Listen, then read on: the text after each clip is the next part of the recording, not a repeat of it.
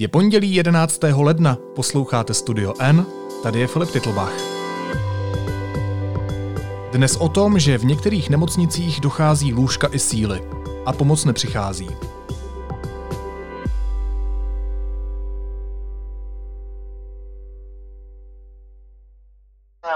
Hlavně strach o náš personál, že, že protože je to, je to opravdu hrozně psychicky náročný pro ně. Ano. I to, že vidí, že uh, oni třeba mají zvlášť té intenzivní péči. Jo.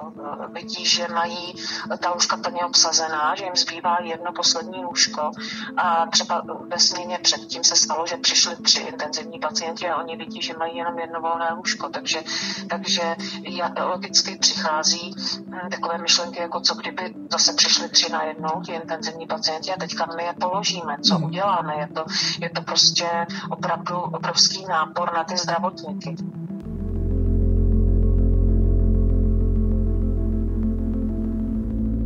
Přetížená nemocnice v Chebu už skoro nezvládá nápor pacientů s COVID-19 a volá o pomoc. Docházejí jí lůžka na intenzivní péči, skoro plno je i na běžných odděleních. Cheb je druhé nejpostiženější město v Česku. Jenom za minulý týden tam přibyly stovky nakažených. Lidí, kteří potřebují péči v nemocnici, navíc bude příští týden dál přibývat. Situaci sleduje naše reportérka Jana Ustohalová. Ahoj Jeni. Ahoj, zdravím je tam fyzicky 30 lůžek, nicméně Aha. Eh, jsme schopni postavit ty služby teď po třech sestrách. Víc těch sester nemáme, aby, aby se střídali. A na 30 pacientů je to prostě, ne, ve třech sestrách se střídat na 30 pacientů celou 12-hodinovou směnu je hrozný protože uh, to vlastně jsou pořád všechny ty tři sestry v terénu a nemají uh, vlastně kapacitu, nemají časovou vlastně možnost se vystřídat a odpočinout si. Mm-hmm. Jo, a když tak je to, tak jsou to chviličky. Mm-hmm. Jo, že, se, že musí být v obleku vlastně mezi těmi lidmi. A uh, takže mít plně obsazených 30 lůžek je, je extrémně náročné.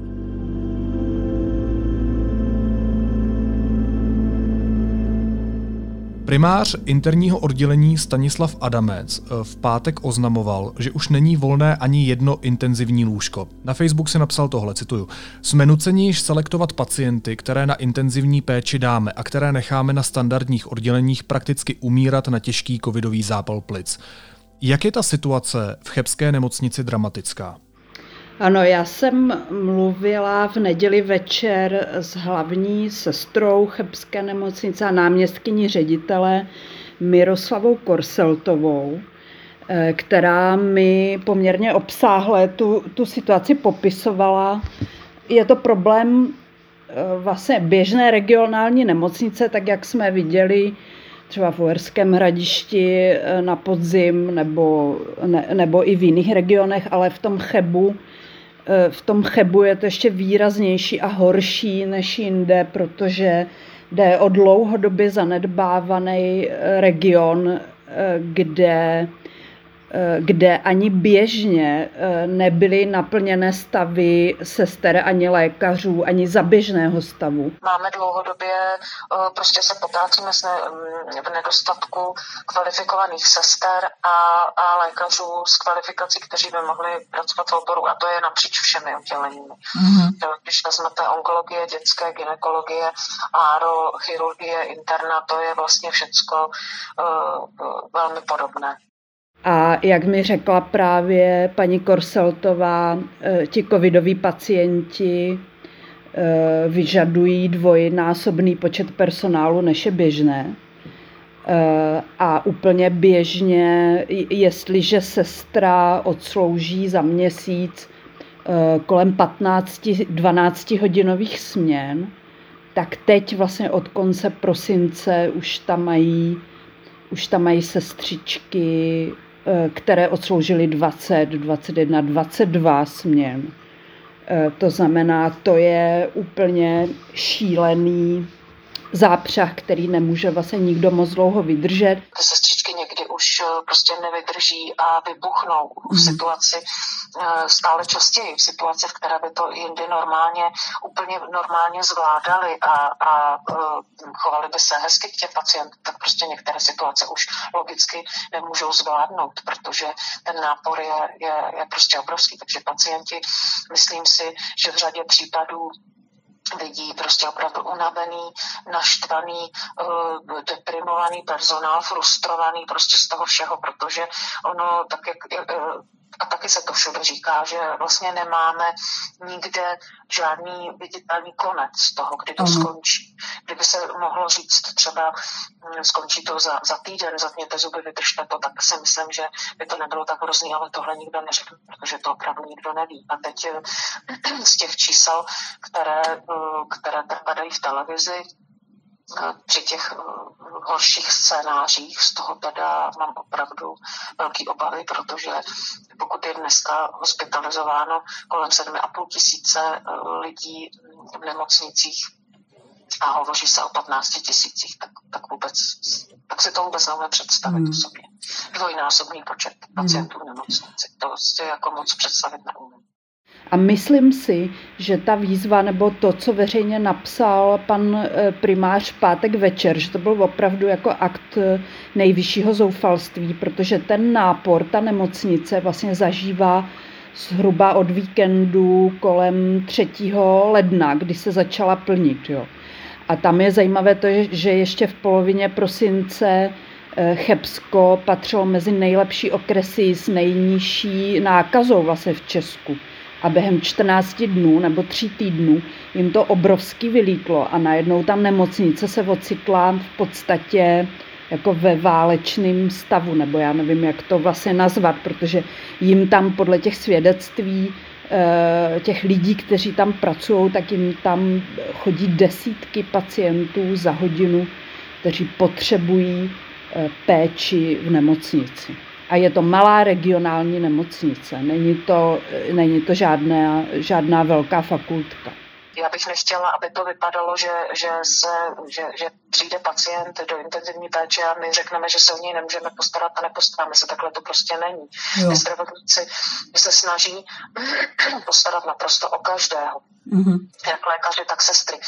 Samozřejmě na úkor svých vlastních uh, potřeb, na úkor svého jídla, svého spánku, svého odpočinku, svého volného času. Uh, mají neskutečný množství přes času. Uh, tráví vlastně i na telefonu, když potom někdo z těch lékařů odejde domů, tak stejně tráví, tráví vlastně dny na telefonu, nemůže nikam odjet, to jako nemůže si úplně plně odpočinout.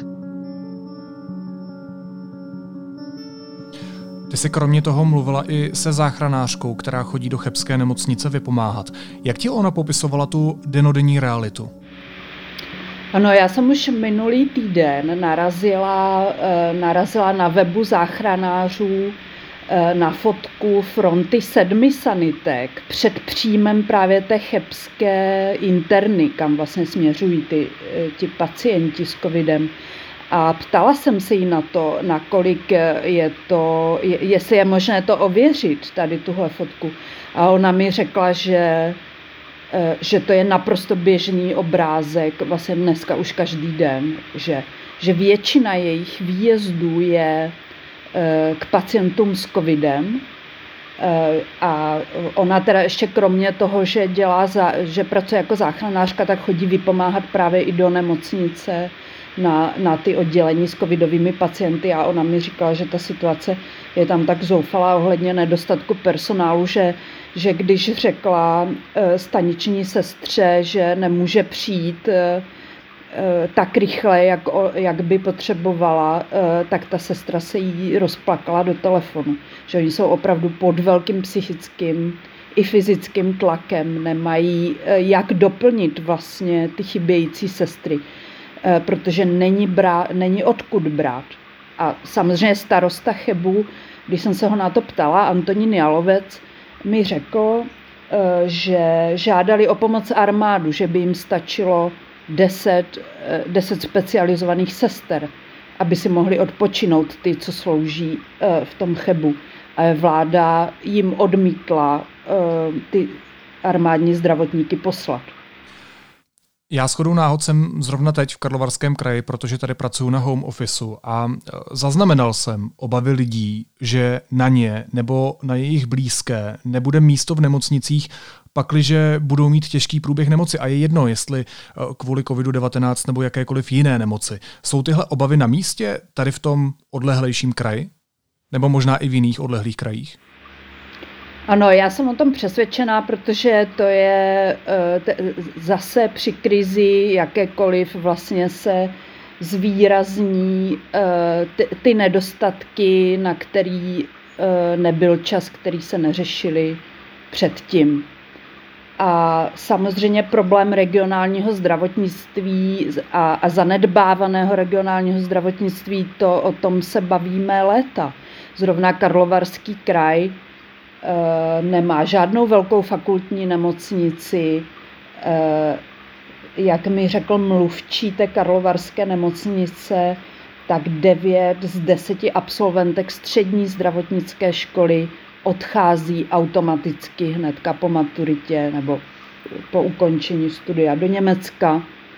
Eh, jsou tam nízké platy, které nemůžou vlastně konkurovat těm německým. Není tam letecká záchranná služba, to znamená dojezdové časy sanitek e, jsou delší, e, je tam nejmíň lůžek e, na jednotkách intenzivní péče na 100 000 obyvatel v Česku. A ty problémy se kumulují a potom přijde tahle velká krize, Eh, a, a najednou vidíme, že to není, že, že ty malé zanedbávané nemocnice, které už předtím měly na dorast, to vlastně nemůžou zvládnout. To znamená, proto Chebská nemocnice a vůbec všichni z toho regionu volají, aby vláda pomohla a domluvila se s německou vládou, eh, která eh, by mohla aspoň částečně převzít některé pacienty v těch nejvíc nejdramatičtějších chvílích, které zřejmě ještě čekají. Dobře, a tohle je ten lék, který by teď aktuálně mohl zrovna téhle konkrétní chebské nemocnici pomoct, aby nebyla na hraně svých kapacit, aby dokázala zachraňovat lidi bez omezení? Já jsem o tom přesvědčená, jsou o tom přesvědčení i všichni místní, eh, všechny místní autority, se kterými jsem mluvila. Eh, je to totiž tak, že Cheb je 4 kilometry od hranic a jenom do 40 kilometrů od Chebu, od té chebské nemocnice, je minimálně pět zařízení v Německu, v Bavorsku a Sasku, které by potenciálně mohly přijmout aspoň některé ty pacienty. V této chvíli to vypadá tak, že protože vláda řekla, eh, ministr Blatný řekl, že Česká republika se o svoje občany postará, takže žádné převozy zatím domlouvat nebude do Německa že eh, lékař v chebské nemocnici sedne k telefonu a obvolává jednu po druhé okolní nemocnice, nejdřív v kraji, jestli tam nemají volné místo. To samozřejmě, eh, ta situace je všude velmi podobná, navíc v kraji jsou jenom tři nemocnice v Sokolově, Karlových Varech a a v Chebu, které mají akutní, eh, eh, které mají akutní lůžka, všechna další zařízení, jako jsou LDNky, nebo, nebo i zrušená nemocnice v Mariánských lázních, což mimochodem se ukazuje taky jako velká chyba, ta byla zrušena před šesti lety. Všechna další zařízení vlastně jsou určená jenom pro lehké pacienty. Přičemž my víme, že kdykoliv ten pacient se může zhoršit že není zdaleka vyhráno, když máte jenom lehký průběh. A ve chvíli, kdy nenajde místo v kraji, což se velmi často stane, musí hledat místo v Plzni, to je 100 km, nebo v Praze, to je 200 km. A říkala mi právě paní Korseltová, že se jim stává, že, že jim nevezmou ani ty pacienty v Praze nebo v Plzni, protože taky mají plno. Ty jsi ale Janě říkala, pokud tě správně poslouchám, že ten přesun pacientů z Chebu do těch německých nemocnic vláda odmítla, nebo se pletu? No ten argument je, že máme národní uh, dispatching, který koordinuje volná místa v nemocnicích a že dokud eh, nebudou zaplněna všechna místa v Česku v nemocnicích, takže Eh, takže není třeba přesouvat pacienty do Německa, ale samozřejmě v případě Chebu to je vlastně úplně, eh, úplně bizarní eh, nebo, nebo paradoxní argument, protože Chebu, jak mě řekl samozřejmě starosta, velmi logicky chebuje na nic, když jsou volná místa ve Zlíně v nemocnici. To znamená, že ten plán je neefektivní, nefunkční. Je nefunkční a hlavně Hlavně jde o to, že, že je potřeba, vlastně ty lidé na tom Chebsku nebo z toho Chebu říkají, že ano, nemusí to nastat, může se nám vždycky podařit umístit eh, pacienty v Česku, ale je potřeba to mít předjednané a, a odsouhlasené, aby ta sanitka ve chvíli, kdy je to opravdu nezbytně potřeba, rychle pomoct, aby mohla už jenom přejet ty hranice. Jo. A tohle vlastně vláda odmítá. Ty jsi říkala velmi správně, že Karlovarský kraj je jeden z těch, kde není žádná velká fakultní nemocnice, protože tady zkrátka není žádná univerzita nebo, nebo vysoká škola s lékařskou fakultou, odkud by právě nemocnice mohly povolat na výpomoc mediky. Kdo tady tedy bude pomáhat? Tak eh, v této chvíli z toho, co mi říkal mluvčí nemocnice, pan Podracký, se jim podařilo zajistit několik desítek eh, vojáků, ale ti jsou jenom jako pomocné síly nebo sanitáři, nebo pomáhají s krmením pacientů. Eh, nejsou mezi nimi zdravotníci. Potom samozřejmě žádají dobrovolníky o pomoc, ale těch, těch není moc a potom žádají taky studenty zdravotních škol o pomoc, to znamená, to jsou ti, kteří jsou v posledních dvou ročnících. E, to mi říkal hejtman, že tam několik desítek lidí zřejmě taky budou e, taky budou moc na výpomoc, ale to, to vlastně neřeší ten problém toho specializovaného zdravotnického personálu, protože student zdravotní školy nemůže e, ne, nemůže sloužit, nemůže pečovat o pacienty na jípce, protože to je velmi náročná specializovaná práce. Dokonce tu těžko zastane i všeobecná zdravotní sestra. Jo. Problém je v tom specializovaném personálu, eh, v lékařích se specializacemi a, a ve zdravotních sestrách, který v této chvíli chybí. To, o čem si povídáme, znamená to, že ta situace v Chebu je zkrátka ilustrativní příklad, na kterém se dá ukázat stav všech regionálních nemocnic v těch odlehlejších krajích v republice? Já myslím, že ten Cheb to schytal, to schytal nejhůř, je to takové memento, protože tam navíc, kromě té dlouhodobé zanedbanosti, eh, eh, obecně prostě toho regionálního zdravotnictví, tak tam ještě se nakumulovalo to, že ta nemocnice v této chvíli eh, je v rekonstrukci, opravuje se a ta rekonstrukce se zdržela asi o rok a půl. A zároveň kromě, kromě toho, že ta nemocnice má sníženou kapacitu kvůli rekonstrukci, která se zdržela a kdyby se nezdržela, tak vlastně e, možná není takový problém, tak, tak vidíme, Eh, tak vidíme, že i ty oblastní nemocnice, ty, ty regionální nemocnice vlastně jsou velmi důležité v celém tom systému zdravotnickém a že prostě není možné eh, jako je, je odepsat, protože třeba eh, v, v tom kraji žije méně lidí, nebo je daleko od Prahy a, a vlastně ty centrální orgány tam nedohlídnou. A samozřejmě je velký problém Eh, placení výkonů od pojišťoven, že vlastně každá nemocnice, co si nevyjedná, eh, tak to nemá. To znamená, i ty platby za stejné výkony jsou úplně jiné. Ve velké fakultní nemocnici jsou vyšší než v těchto těch třeba eh, v regionálních malých nemocnicích. To znamená, ty regiony jsou byté vlastně úplně na všem a úplně ze všech stran.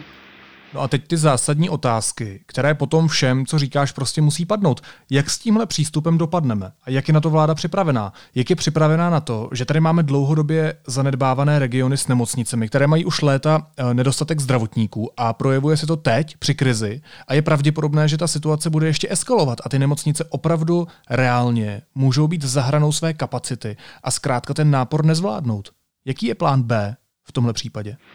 No ano, tak, eh, tak vlastně v, eh, v pátek večer napsal pirátský poslanec Třešňák, bývalý starosta Mariánských lázní, veřejný dopis ministrovi Blatnému, kde ho vlastně na tohle upozorňuje. Eh, o víkendu přesně tu tež výzvu ohledně chebské nemocnice a obecně regionálních nemocnic ohledně vyjednávání vlastně s okolními státy, které by mohly pomoct. Zvedli lidovci.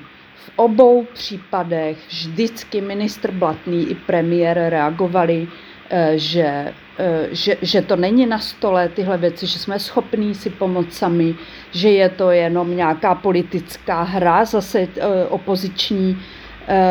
Z mého pohledu je to vlastně popírání té situace. Tam to se nedá nějak jinak nazvat. Ta, ta situace je opravdu velmi dramatická v těch regionálních nemocnicích. Víme, že Trutnov Eh, což je eh, v této chvíli město, které má nejvíc nakažených na 100 000 obyvatel, tak tam už ředitel nemocnice veřejně napsal, eh, že je na hraně kapacit rozvodu medicinálních plynů. To znamená, že i kdyby nakrásně zapojili další ventilátory a další kyslíkové přístroje, tak už to nezvládnou ty rozvody vlastně v té nemocnici což nastalo, to byla podobná situace vlastně teďka vnitře před, před několika dny na Slovensku, kde, kde přesně tohle se stalo. E, to znamená e, dlouhodobě zanedbávané regionální zdravotnictví a malé nemocnice v této chvíli jsou velkým problémem a znamená to, že lidé, kteří by se mohli dostat ke zdravotnické péči a kteří by mohli být e, zachráněni například převozem do, do Německa, tak se jim e, té pomoci nedostane. A není žádný plán B. Ty jsi řekla jednu velmi zásadní věc, a to, že vláda popírá tu situaci. Není tohle důvod, proč tu situaci popírá i spousta lidí, ačkoliv zdravotníci padají s prominutím na hubu? Podívej se na včerejší demonstraci na Staromáku, kterou z pódia rozleskávali bývalý prezident Klaus, herec Suchánek, zpěvák Landa. Dvě otázky. Divíš se jim, že tam byli, ti lidé? A druhá věc, není tohle popírání reality z úst vládních představitelů důvodem, uh, proč tu realitu popírají i běžní lidé? Tak eh, samozřejmě, že to souvisí eh, jedno s druhým, to je jasné. Není to samotné to, to popírání nebo zlehčování té reality od vlády, není to jenom jedna příčina. Samozřejmě další příčiny jsou Eh, ekonomické finanční problémy řady lidí, protože ve chvíli, kdy eh, kdy onemocní nebo se dostanou do karantény, tak jsou na 60% platu. To vláda neřešila doteď. To je velký problém. Odmítají při trasování hlásit Eh, hlásit své kontakty, protože odmítají, eh, aby i ostatní lidi se kvůli něm dostali do finančních problémů. Zaměstnavatele eh, vlastně vyzývají svoje zaměstnance, aby aby nechodili do karantény a nehlásili kontakty, protože samozřejmě tu nemocenskou platí zaměstnavatel. Jo? A toto vláda neřeší, protože si myslí, že kdyby se nemocenská zvýšila, Eh, že by to bylo příliš nákladné. V této chvíli máme 13 tisíc mrtvých a já si nedokážu představit uh, argument, který by řekl, že je něco příliš nákladné než 13 tisíc mrtvých.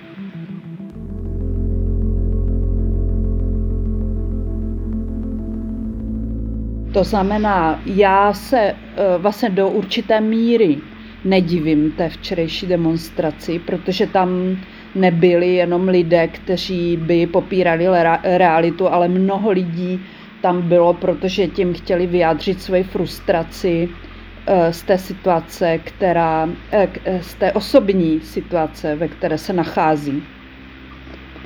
Ale zároveň vlastně nevíme, co to udělá co to udělá do budoucna, třeba eh, jak to zamíchá s kartami u voleb a podobně, protože to chování vlády, to, to popírání, to, to neustále vychvalování, že, že jsme v něčem lepší než okolní země, že jsme jako první plošně testovali, což není pravda, to dělalo Rakousko, že, že jsme jako první začali e, očkovat šest dávek z jedné ampulky a ne pět, což taky není pravda, protože to první začala Itálie.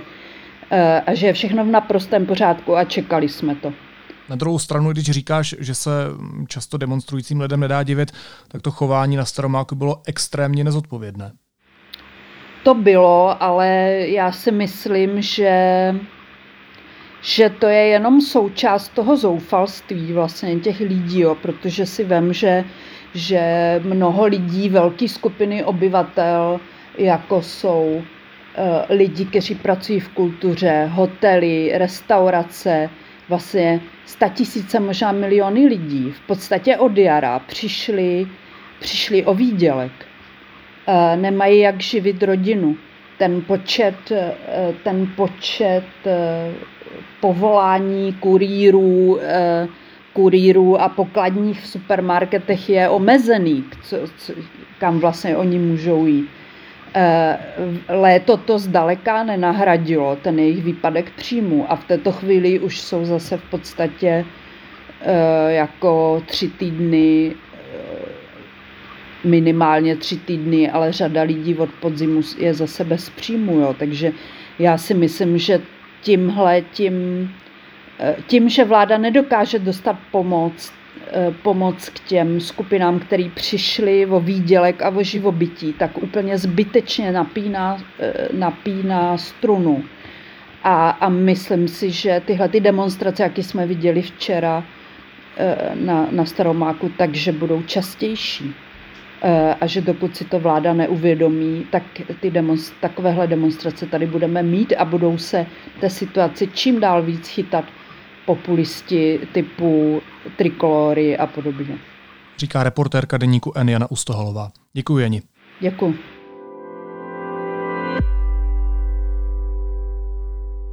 A teď už jsou na řadě zprávy, které by vás dneska neměly minout.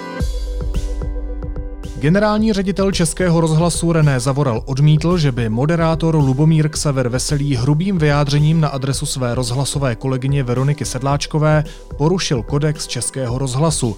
Pohovor s nadřízeným je podle něj dostatečným opatřením. Vyplývá to ze Zavoralovy reakce pro zaměstnance, kterou má deník N k dispozici. Šéfka americké sněmovny reprezentantů Nancy Pelosiová dnes vyzve viceprezidenta Mikea Pence, aby svolal hlasování o odebrání prezidentských pravomocí Donaldu Trumpovi. Pokud tak neučiní, vyhlásí po druhé Trumpův impeachment. Ústavní soud potvrdil bývalému soudci Berkovi sedmiletý trest vězení. S konečnou platností tak uzavřel kauzu konkurzních podvodů kolem Berky. Americká policie vyšetřuje nejméně 25 případů útoku na Kapitol jako domácí terorismus. Oznámil to armádní tajemník, jehož úřad monitoruje další hrozby útoku před prezidentskou inaugurací 20. ledna. A odborníci Světové zdravotnické organizace, která se chce zabývat původem koronaviru, po odkladech přicestují do Číny ve čtvrtek. Oznámilo to dnes čínské ministerstvo zdravotnictví.